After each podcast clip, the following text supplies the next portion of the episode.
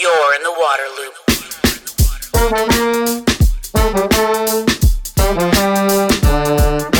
Water loop, water loop, water loop. This is a Pass the Mic episode where I turn the Waterloop podcast over to a guest host. This is Waterloop episode number 128 Inside Illinois' Lead Legislation.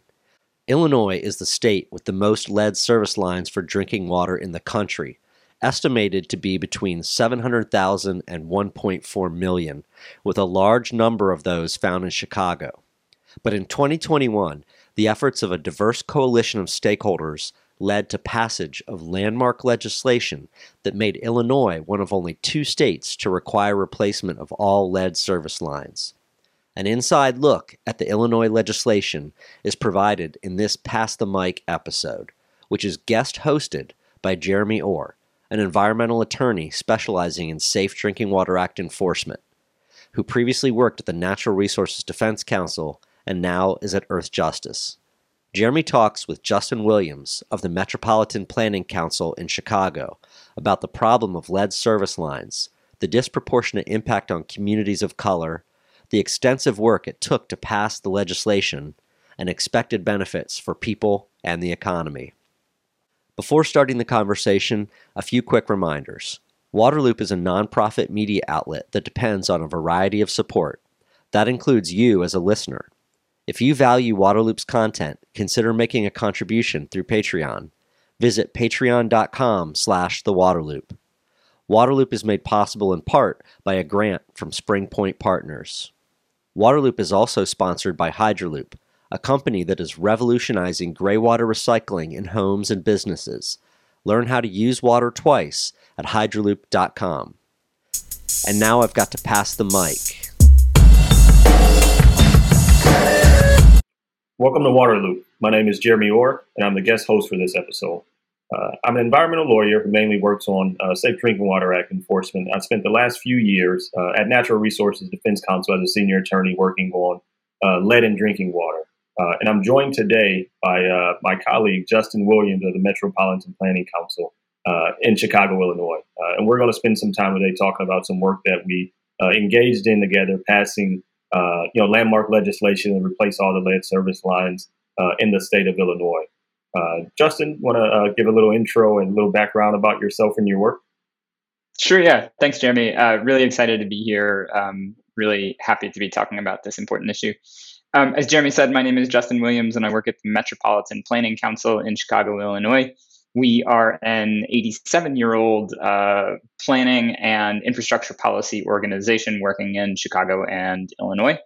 Um, and uh, we work across a variety of infrastructure issues, including water infrastructure, transportation, land use and planning, housing, community development. And uh, I was really excited to be working uh, with Jeremy and uh, many other partners on the lead service line replacement legislation that was passed this year in Illinois. Thank you, thank you, and again, you know, again, thanks, Justin, for for joining me for this conversation. I think we we engaged in some really uh, meaningful work with a number of our you know kind of colleagues on the ground and, and, and local community partners, and uh, you know, we're able to to get this you know kind of bill over the hill, and and, and to share just a little bit of history of um, you know lead lead and drink water in particular in Illinois, uh, or not history, but just even facts for that matter.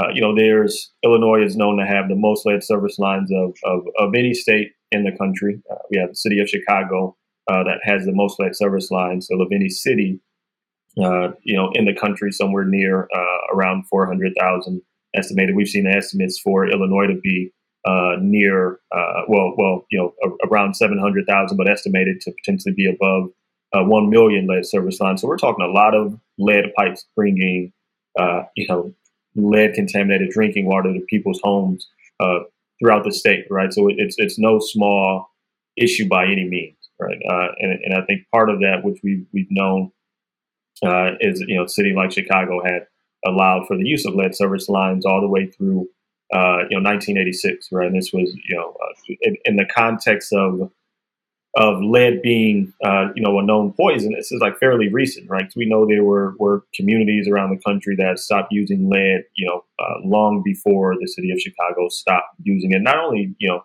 allowed for the use of, the city of Chicago actually mandated it till 1986. So when we think about why there are so many uh, lead pipes in the ground in, in, in Chicago and Illinois, um, as opposed to, you know, many other places, it's because of this required uh, use of it. But to, to talk a bit more about the, the scope of that problem uh, in Illinois, Justin, you want to share uh, uh, share some about that? Sure, yeah, happy to. Um, so, as Jeremy mentioned, Illinois has more lead service lines than any other state in the country. I should say more known lead service lines than any other state in the country. Uh, there may be there may be states with more, but we just don't know yet. Uh, that's possible. Uh, but to put a point on that, you know, Illinois has over 675,000 known lead service lines in the state, and additionally, up to a million service lines of an unknown material composition that could, in fact, be made of lead based materials. Um, those communities with lead service lines are distributed really across the state, uh, from the most southernmost part of the state up to uh, the border with Wisconsin. Uh, but we do also know that lead service lines appear to be more concentrated in communities with high percentages of people of color living in them. Um, so I think that that gives you some sense of, of just how big of a problem we're dealing with here in Illinois. And Justin, why you know why is you know it, it's crazy that needs to be asked, right? But I think it's an important question. Like, why is lead in drinking water so bad? Sure. Yeah. So. Um, yeah, I mean, so lead is a pretty well known and potent neurotoxin. We've known this for a long time. Um, I've actually even seen some recent research that suggests ancient Romans knew about lead poisoning, um, which is maybe no surprise given that they were using lead in their plumbing supplies really at that point. Um, but anyway, I digress. Um, so, uh, lead is a is a pretty nasty material, right? And drinking water is one possible known exposure for lead. Uh, uh, the thing is, is that lead doesn't leave the treatment plant. It doesn't usually come out of the water supply with a bunch of lead in it. Um, oftentimes, it's introduced through plumbing systems as it travels through uh, throughout the water infrastructure system. Um, we can be exposed to lead in our drinking water through what's known as a lead service line. Um, and a service line is a pipe that carries water to your home uh, from the water main running underneath the street, right? So if you want to picture a service line as a straw that connects the tap in your home to the water main running under the street, that's what a service line is. And that can be made of lead based materials. Um, when they are made of lead based materials, um, as you can imagine, that can introduce lead into the drinking water system. And uh, there's some evidence that they can contribute up to 75% of lead in drinking water when it's present. You know, one of the things that really stood out to me about um, you know the, the, the dangers of, of lead in drinking water and, and, and lead service lines was the disproportionate impact that it had on particular communities, right? And and, and we've known that um, you know drinking water, uh, you know, lack of access to drinking water and and and, and uh, affordability of drinking water kind of disproportionately impacts certain communities. I know I had a colleague at NRDC that produced a report named Watered Down Justice that looked at um, the disproportionate, um, you know, impacts of Safe Drinking Water Act uh, violations, particularly in communities of color. So not that you know didn't necessarily only look at lead, but it looked at uh, you know violations in terms of contamination. It, it looked at how um, you know how long these violations went without being fixed, right, or, or um, you know, what particular communities uh, were more likely to, to, to, be hit with contaminated water and so on. So, um, you talk a, a, a, bit about the, the, the, the communities that may have been disproportionate, or may be still, right, disproportionately impacted by lead in drinking water and, and lead service lines in Illinois? Sure. Yeah. So um, in November of 2020, MPC released some research on uh, the disproportionate effect or the distrib- disproportionate distribution of lead service lines in communities of color. And, you know, as Jeremy mentioned, I think we've observed that a lot of the big lead in drinking water crises that have happened in the United States have happened in predominantly African American communities. So if we think about communities like Newark and Washington D.C. and Flint, right, these are communities with large proportions of of African Americans living in them.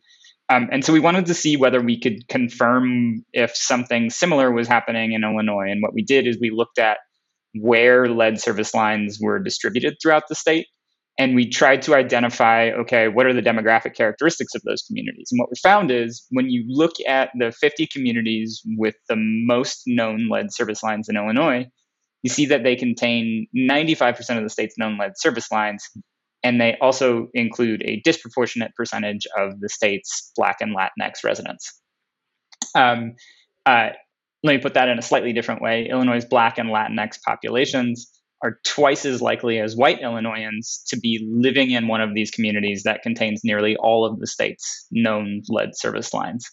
Uh, 65% of the state's Black and Latinx populations are living in those communities. Meanwhile, only 30% of the state's white population are living in those same communities. And I think what that demonstrates is that, you know, uh, among the lead service lines that we know about, uh, our state's Black and Latinx populations are much more likely to be to be living in communities that contain that infrastructure. So how does that happen, right? And I, and I think that's an important question, right? If if we know you know lead service lines were the the normal practice to be used around the country and and, and even throughout Illinois up to a certain point, right? How was it? So if we know they were pretty much being used everywhere, right, throughout the state and and, and particularly throughout the the region, the Chicagoland region uh, how do we end up with the fact that you know we're here we are in you know 2022 and you know it, it the the overwhelming majority of these you know lead service lines are in the communities of color but not in you know um, you know wealthier you know kind of white communities. Like like how does how does how does that happen? Yeah that's a um, that's a million dollar question. And i you know i um, i can try to take a stab at maybe one answer um, which I think part of it has something to do with legacy infrastructure and where that's distributed, right? Um, so the communities that have known lead service lines were um, pretty universally built before 1987, right? A large percent of the of the housing stock was built before 1987, uh, because that's when Congress banned the use of lead-based plumbing, um, and when you look at where the state's uh, people of color are primarily located, they're located in those legacy communities. Um, part of that story is probably about white flight, right? So as we saw white residents leave for the suburbs, they left behind aging infrastructure, um, and nobody cleaned up the mess. There was no funding to remove lead service lines, and so today's residents are dealing with decisions of, you know, politicians, decision makers from 50 years ago, 60 years ago, right? Um, so I think that's probably part of the story. I don't, I don't know, Jeremy. Do you? What are your thoughts on that? No, I mean, I, I, I think that's right. I, I, think that's a significant portion of it, right? And, and two, right? I think oftentimes when we have these conversations about infrastructure, um, it's it's hard to have any of these kind of conversations around environmental decision making without invoking kind of environmental justice and environmental racism, right? Um, so I, I, think when we think about uh, you know the, the the, history of, of, of you know racism and, and white flight and, and, especially urban urban cores, right, where we're finding you know so many of these like service lines, like it would it would make sense. And the other piece too, which I, I you know I, I, tend to think about is um, you know, w- where infrastructure investments for the last 30 or 40 years have been made, right? So, particularly communities that also probably had lead service lines at some point, uh, you know, having their infrastructure, their crumbling, poisonous infrastructure replaced, um, you know, much, much sooner, right, than, than, than low income communities and communities of color. So, that tends to be, you know, also one of the things that, that comes to mind is is beyond just the legacy portion of it is is you know who who, who you know who does live in these communities and you know who's who's getting money who's getting the infrastructure upgrades and, and who's not getting them and, and, I think that's a very real I think that's a very real portion of it as well um, and, and then with that too, like thinking about like these disproportionate impacts as we begin to kind of dig into the the the, the Illinois work uh, and, the, and the passage of that bill. Like one of the things that comes to mind when I think about like the, the way this work of of advocating for clean drinking water around the country, and in particular around uh, you know lead and, in drinking water, as you pointed out. Uh, you know, many of, of the communities that we see, you know, we've, we've seen in the media and, and in the news that have, have faced these crises, right? You, you, you, talked about Flint, right? There was, you know, we've had the New Jersey, uh, the Newark, you know, water crisis, and uh, you know, dealing with lead in drinking water, and, and you know, we're we're seeing this, uh, you know, this Benton Harbor, uh, you know, again, you know, lead in drinking water crisis as well. You know, predominantly, uh, you know, low income Black communities. Uh, you know, one of the things that stood out to me about the work in Illinois was like like the, the, way things move and the way things get done is is by these constituencies like actually showing up and and holding their you know elected and appointed officials accountable and but but that means like having a broad coalition of of impacted community members and and and and and other folks to to kind of show up. So could you talk a bit about just the the coalition that uh, we were able to build out to to begin to even get like to even make this an issue and make this a concern in in Illinois?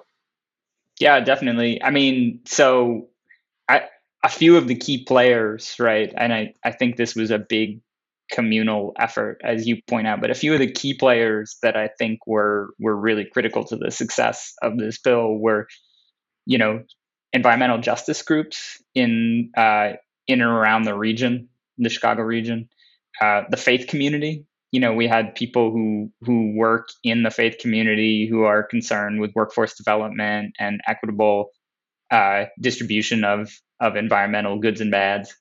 Um, you know, more conventional environmental groups, uh, civic groups like the Metropolitan Planning Council, public health advocates, children's advocates, labor was certainly involved too and was a piece of this, a big piece of this.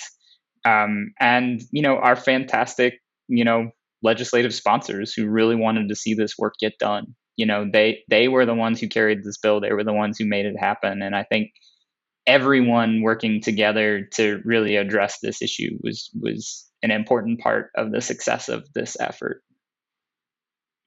Yeah, no, I I, I think that's right. Um, you know, kind of kind of having been plugged into like this work in kind of two phases, like we kind of split up. There was this, you know, there was um, there was movement on this years ago, right? Like like more than you know more than five years ago when we first before we first started like really coming together and working on. There had been movement on it, and um, you know, folks had tried to had, had tried to coalesce around, you know, getting action uh, on this, right? And and you know, for one reason or another, that you know, kind of consistently failed or kind of consistently been put on the back burner whenever it was, you know, whenever they felt like it was time to move on it. Um, and then, right in these last couple of years, this you know coalition came together, was built out in a way that like was really reflective of you know impacted community, right? Uh, reflective of you know, in, in environmental advocates who, who, you know, who have a, a, a stake in, in, in, clean, you know, drinking water, as you mentioned, reflective of, of labor, right? Who, who, who stands to uh, benefit greatly when we think about the economic benefits of this, which I, you know, I'd love to hear you talk about in, in, a, in a little bit as well, in particular the economic benefits of this bill. Um, but yeah, it, it felt like this, this diverse coalition of supporters, like really like moved it, really began to move this in a way that we hadn't seen it uh, move before. And, and for me, I, I, think that's like what I think that set the groundwork for how we began to get like real action on it. Because I mentioned, right, this bill had been proposed in some draft form by you know maybe different legislators and maybe different coalitions, different versions of of, of the coalition, but uh, it hadn't really got action. And for me, it felt like that was that's what kind of set the stage to prompt like actual action on it was like this diverse group of folks coming together and working with stakeholders that we don't normally work with too, right? I, yeah. I think that was the thing. Even though we didn't always dis- didn't always agree, um, we were working, you know, with and engaging with, um, you know, the, the, the municipal league, right, and, and, and engaging mm-hmm. with the American Waterworks Association chapters in Illinois. So there were folks who we don't always agree with on issues, particularly on water infrastructure and, and how to fix these issues. But um, like they were actually at the table, and stayed at the table and worked through these issues in a meaningful way. But I don't know if you have other thoughts on like what you know, what was it that really helped us get traction on this to be to begin with.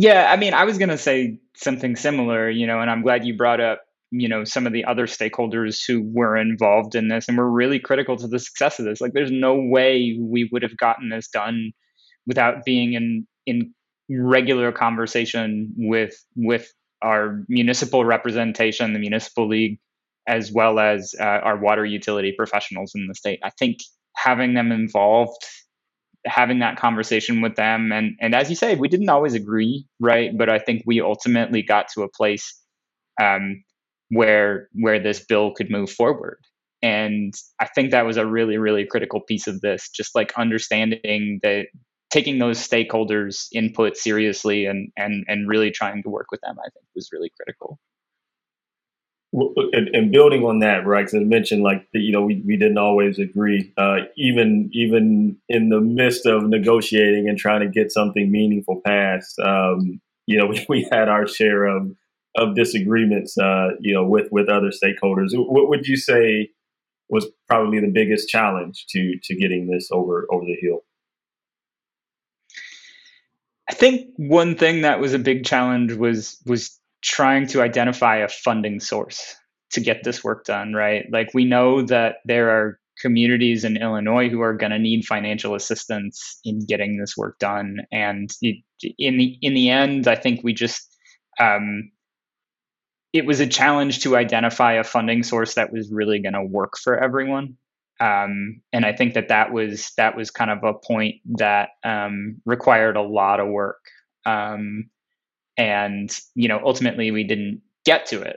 Um, you know gratefully the federal government is is obviously working really uh, really diligently to provide a lot of that funding and that's going to be really huge in illinois.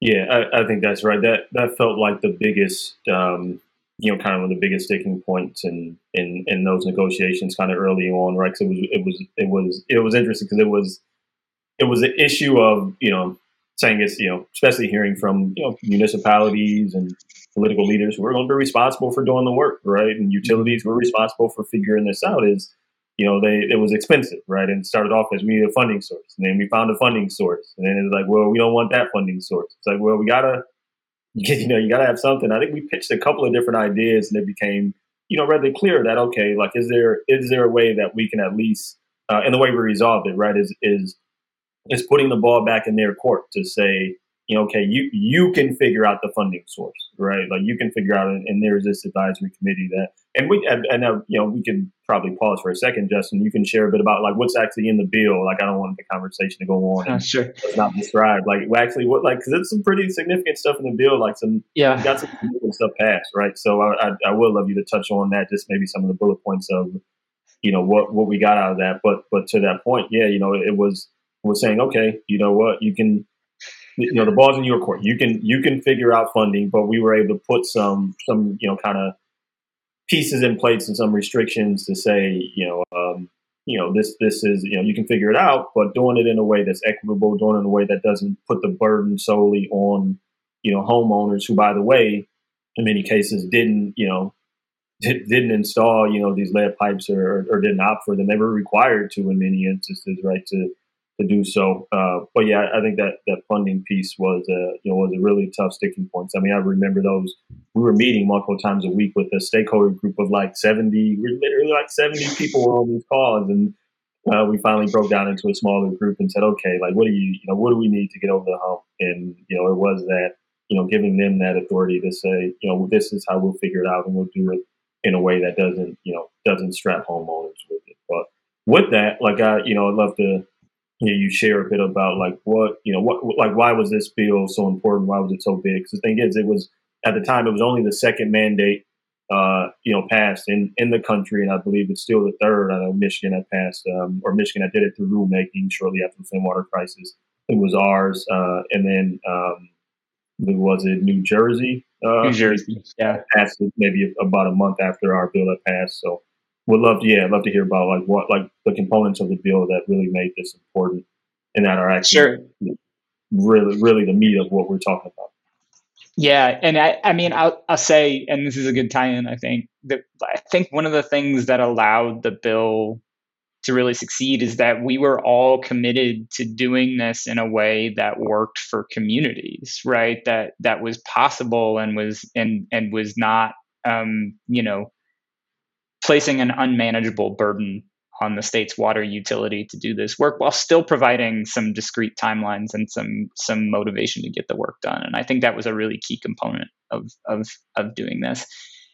In terms of what's in the bill, I mean, at its heart, right, it requires every utility to find and replace every lead service line in the state on some discrete timeframes. Those timeframes vary depending on how many lead service lines a community has in its inventory. Um, so if your community has, you know, um, fewer than 10,000 lead service lines, I believe you have 17 years to replace all of them. If you have more than, uh, say, uh, 100,000, so that's only one community in the state, which is the city of Chicago, you have 50 years to replace all your lead service lines. And it varies in between depending on how many lead service lines are in your community.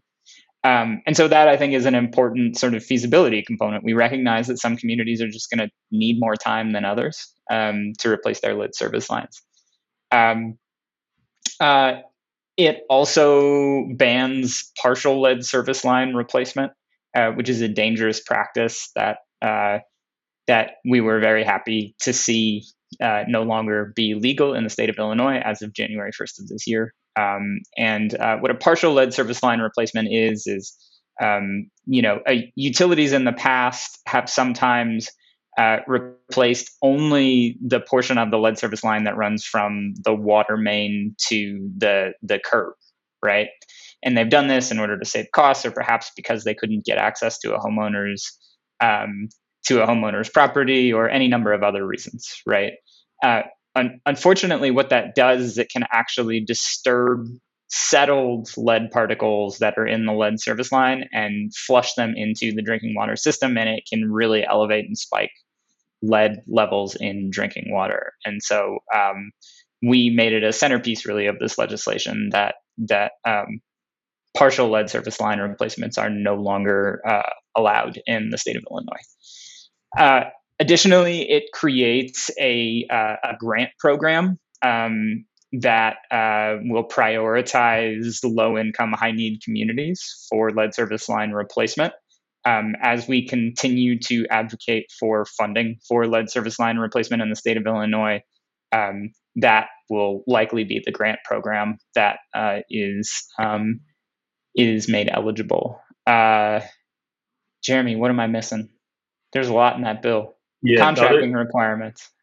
Yep, yep. There's some, yeah. I mean, I think the main thing. I think you know it. It, it also, um, I think requires, and I think it was starting beginning of this year, January first as well. To when they're doing water main replacements, mm-hmm. uh, you know, you also have to replace it alongside, you know, replacing lead service lines alongside water main replacement. Because one of the things that we've seen is, as Justin mentioned, right, utilities will undertake whole projects. In particular, we saw with the city of Chicago undertook a 10 year capital improvement project to replace um, you know, nearly 100 miles or more of of um, of water main, right, and and and you know, didn't replace the the lead service lines alongside of it. So making sure that's being done. Uh, creates this lead service line advisory board, right, which will be, mm-hmm. um, you know, uh, you know, filled with with you know individuals who represent certain stakeholder groups. So there's like a you know an environmental justice, you know, spot on there, uh, you know, an environmental organization spot on their community spot. So uh, you know, this advisory group will kind of give, you know, uh, stakeholder recommendations to the state on how to, to carry out this work. And, and one piece that I think was really important um, was, which we were able to get in, in the bill, was we established a, a statewide low income water assistance program. Right, and it may not have been directly connected to uh, you know the work of, of lead service line replacement, but when we think about water infrastructure and the cost and affordability of water as a whole, um, you know, water water assistance was was critical, and and I was actually the first, um, you know, the, the, the first statewide program to be created in the country to to provide for some sort of water assistance, which I believe will be kind of created through a rulemaking process eventually. A couple other ones that I that I forgot. Those are good ones. The um, so there are workforce equity and contracting equity provisions in the bill. Uh, it requires every utility to make a good faith effort to utilize uh, minority women uh, business enterprises, um, and it also uh, defines what good faith good faith effort means. Um, so that I think was an important um, contracting equity provision.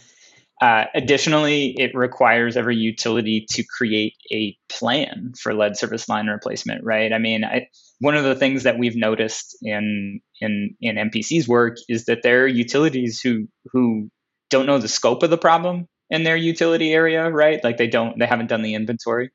And number two, even if they had done the inventory, they may not have a plan on how to address it and how to prioritize high risk facilities like child cares and childcare centers and schools in the replacement of lead service lines. So these are another couple important provisions that that are in there really to make sure that residents' health is protected and utilities have have the sort of clear signposts that they need in order to get this work done.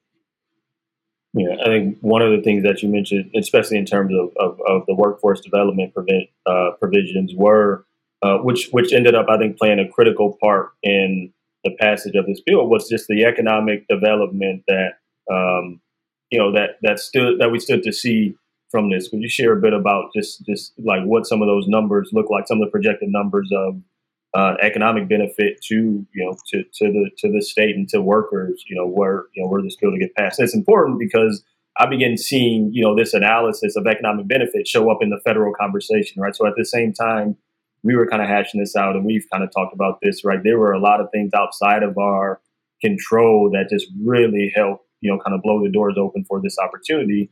And one of them I, you know, I kept seeing was, um, you know, state uh, or our, um, you know, our U.S. Senator, you know, Tammy Duckworth was really pushing on this was kind of negotiations of infrastructure, really pushing, um, you know, Congress on funding for lead service line replacement. And she would, you know, uh, uh, you know, oftentimes quote Illinois numbers and, and you know, Chicago numbers, and I, and I begin to see this this you know these economic benefits pop up uh, in federal conversations, and this particularly for for Illinois. So I, yeah, if you could share about what some of those projections were. Sure. Yeah. So, um, you know, we did some analysis of the the the economic benefits of lead service line replacement, and we found that uh, replacing Illinois' lead service lines would create up to $1.15 billion in economic activity every year and sustain uh, up to 11,000 jobs per year. I mean, and, and this is consistent with a lot of infrastructure development work, right? Like we've seen pretty consistently that investing in our infrastructure is a real economic engine. Um, and so we were really happy to see that included in the to see dedicated lead service line replacement funding included in the Infrastructure Investment and Jobs Act or the bipartisan infrastructure bill. Um, because not only is it going to address this major public health looming crisis, but it also is going to create economic activity at a time when it's badly needed.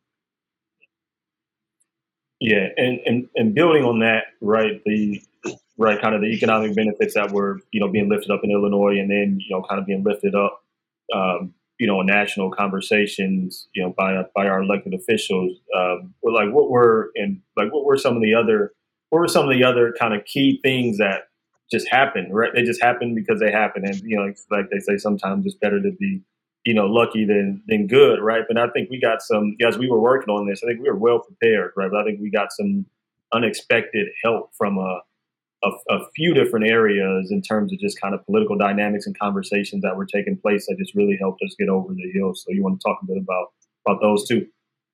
Sure. Yeah. I mean, I I think a big part of of why this issue got so much traction in 2021 was um, was because the the the Illinois Legislative Black Caucus really got behind it, and they they saw this issue as a racial equity issue um, and and really picked it up and, and made sure that it was part of the conversation in the 2021 legislative cycle. Um, and you know, I, I think that's fantastic. And it was really like there's no I, I, I think that was just a critical component of this that that really, you know, we had some control over in the sense that, or some preparation for, in the sense that that you know we had done this analysis of like okay what is what is the racially disparate impact of lead service line distribution in illinois right? And and i think that that helped to make that case.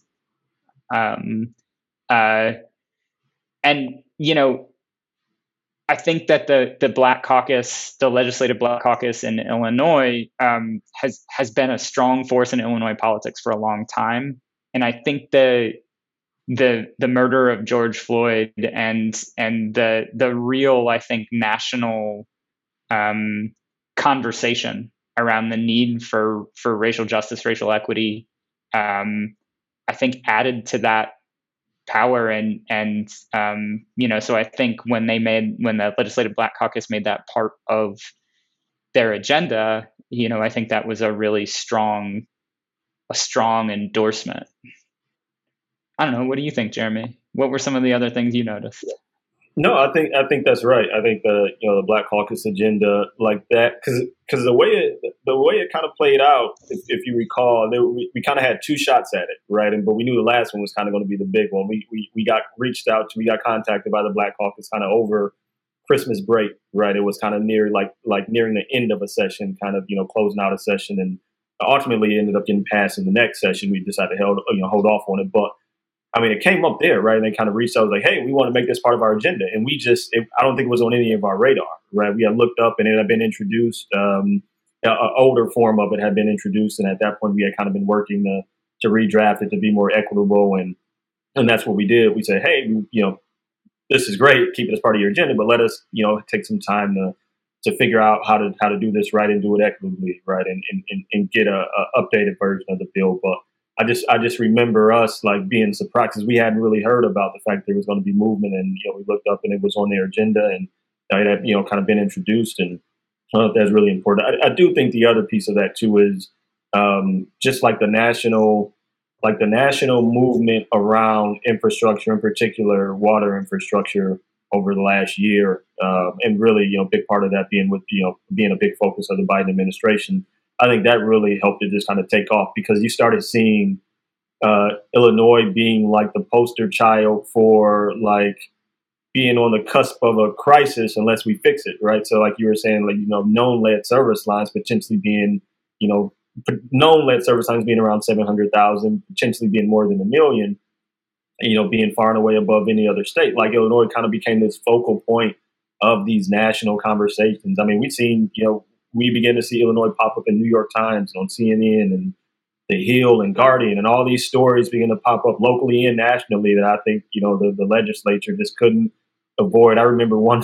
I remember one the one period in particular we were having our stakeholder meeting with you know stakeholders and as mentioned you know some of them were tense and we couldn't get on the same page but there was like it was that sunday like a chicago tribune article had ran about uh, just you know Illinois' longstanding problem with lead service lines and needing to be tackled now, and so all the stakeholders, you know, uh, some of whom who had kind of been pushing back and a bit holding up the process, it was like, man, this is front page, front and center, and they're pointing at you know municipalities and political leaders as a reason as to why there hasn't been movement on it.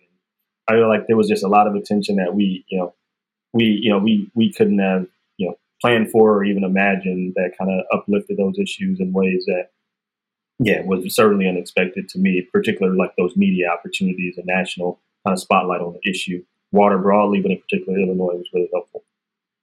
Yeah, and I think another part of the conversation too, right, was as President Biden was coming into office, right, there was a lot of conversation about infrastructure package an infrastructure bill, right, that eventually became the bipartisan infrastructure framework. And and the promise of or the not the promise but the potential for you know 15 billion dollars ultimately in dedicated funding to replace lead service lines i think was was certainly on people's minds right? That there would there would potentially be a dedicated federal funding source for this issue. Yeah yeah and, and i remember that like our our messaging around that began to shift to this money's coming. Are you going to be ready for it? Right? Are, are, are Yeah. you going to be ready to receive this money and put these federal dollars to work immediately? Or are you going to wait until these dollars come and you know be behind the eight ball and try to figure out how you're going to distribute these funds and utilize them? I think that was really helpful, like in in in that as well. Like in, in- of that, of all the different things that we kind of talked about, and some that were in our control, some that were outside of it. What would you say if you had to pick one was maybe the single biggest kind of factor in in helping um, helping pass this this legislation? Um, I think that's another really tough question, and I might instead of instead of saying what I think the biggest one is, I'll I'll pick one and then I'll ask you what you think. Um, uh, you know, for me, I think one big piece of it was really the the research case we made, right? That we could demonstrate that this was a problem statewide, that we could demonstrate that, that this was disproportionately affecting communities with high percentages of people of color living in them, right? Like I think that was really powerful to be able to to to confirm that, right? And I think these are things that the environmental justice community has known for a long time, right? And and I think our ability to to really put data to that was was tremendously helpful. Um, and I think, you know, and if I step back and I go back a little bit in time, right, that was made possible by a bill that was passed in 2016 in Illinois requiring every community in Illinois to inventory their service lines and report the number of known lead service lines in their community, right? And I think that that having that inventory and being able to say yes, this is a problem statewide and we know where um, you know, was was really big. And you know, we could talk about the refinements that are needed to that inventory, right? But at the end of the day, you know, that's huge. And I I, I actually don't know, and I wonder if you know, Jeremy, how many other states have have statewide lead service line inventories? Do you know? I, I, I, don't. There aren't a ton though. I, I know there's a like a reference document that exists out there. I think EDF may have like produced it a couple years ago, uh, but there weren't. I mean, there weren't a, a ton, that, and especially not inventoried in a meaningful in a meaningful way. Uh, So probably, a, realistically, probably a handful. Yeah. Yeah. Yeah. What do you think were was were one or some of the big made the biggest difference?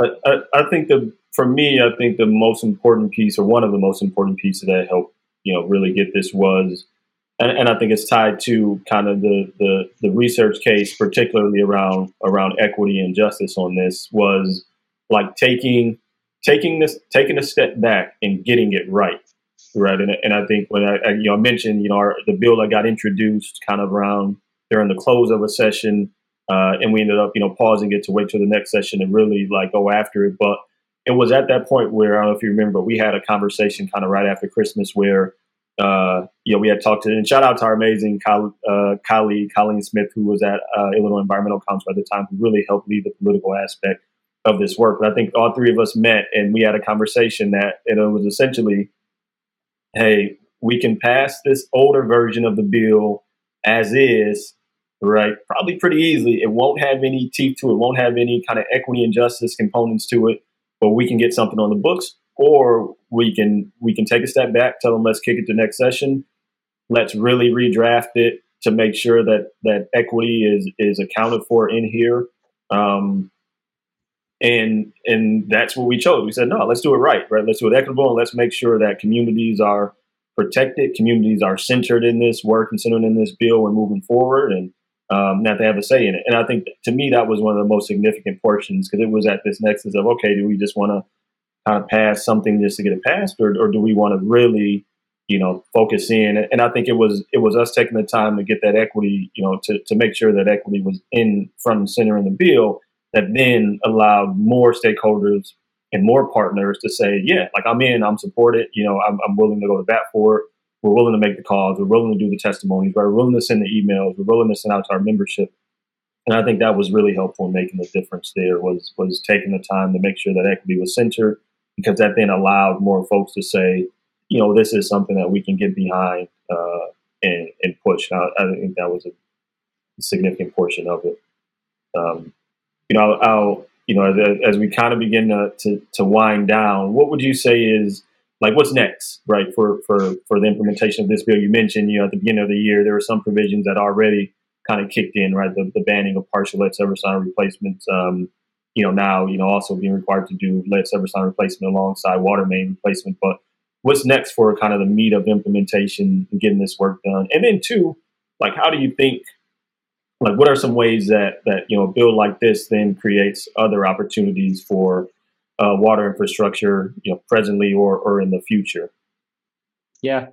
So, um, you know, I think that some of the the biggest parts of of what's next is how do we make sure that um, every community, every household has the financial and technical resources they need to have their lead service line replaced, right? And you know, I think on the one hand, that's making sure there's enough money, right? So, um, you know, again, the bipartisan infrastructure bill had $15 billion in in dedicated lead service line replacement funding, which, you know, Illinois' share of that is going to be significant, right? But it's not going to be enough to address the problem in Illinois. So uh, Illinois is slated to receive somewhere in the range of $560 million through the bipartisan infrastructure framework for lead service line replacement the cost of replacing all of Illinois' lead service lines is likely going to be somewhere north of $6 billion, right? So we need to figure out how to fund that uh, and make sure we're funding it without breaking the backs of low income Illinoisans. Um, so, so that's going to be a big part is how do we get, how do we, how do we make sure that there's enough funding available? The other big part is making sure that utilities and communities and households have the the resources they need to take advantage of that funding, right? And part of that is going to be making sure that that um, there are some transparent and equitable criteria in place for distributing whatever funding exists. Part of it's going to be making sure that utilities have have the technical capacity they need to implement lead service line replacement in their communities because uh, we know there are communities in Illinois and, and throughout the country who um, you know uh, may not have the the staff or technical expertise needed to really do this work. And and we want to see those communities succeed. So how do we set up those systems? Um, and then finally it's going to be making sure that that property owners have the information they need in order to to make the best choice for them about lead service line replacement and make sure that the only thing in that to make sure that they're not just thinking about the cost of replacement that that they have some financial assistance that they're thinking about long-term property values and and health effects if they leave that lead service line in the ground making sure they have information to make good decisions. Um, so that's one big part of it right is is just like making sure those resources financial and technical and information are are really in place and I think that that some of that ties pretty directly into a bigger conversation at the moment about how the state revolving fund programs are operating throughout the country.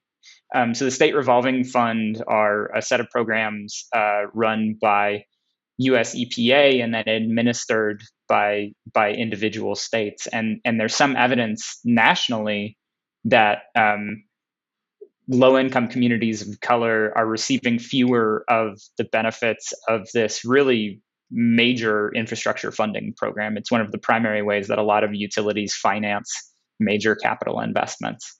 Um, and so, how do you use lead service line replacement as a model for for ensuring that the state revolving fund programs are are also paying attention to those same equity issues and and and are also responsive to communities right?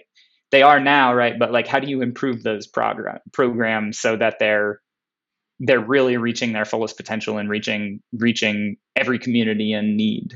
Um, and i think that's going to be a big challenge moving forward right? And and and one that lead service line replacement really opens up yeah, no, I, I mean, I, I think that's right, right? I think it can play out in a number of ways, but like the, the, the biggest takeaway from that is, um, you know, making sure that we're doing work, in particular the infrastructure work, in a in an equitable way that ensures, especially the most like the hardest hit communities, you know, have access to clean, safe, affordable water, right? And, and and this is part of it, and a big part of that is that piece of transparency, right? Like we can't like this work can't happen in a meaningful way without uh, the level of transparency and commitment to equity that uh, we need to do, right? And I think that's I think that's spot on, right? Like like because the, the end result, right, or, or, the end goal of all of this is to ensure that you know people have all people, regardless of, of race and,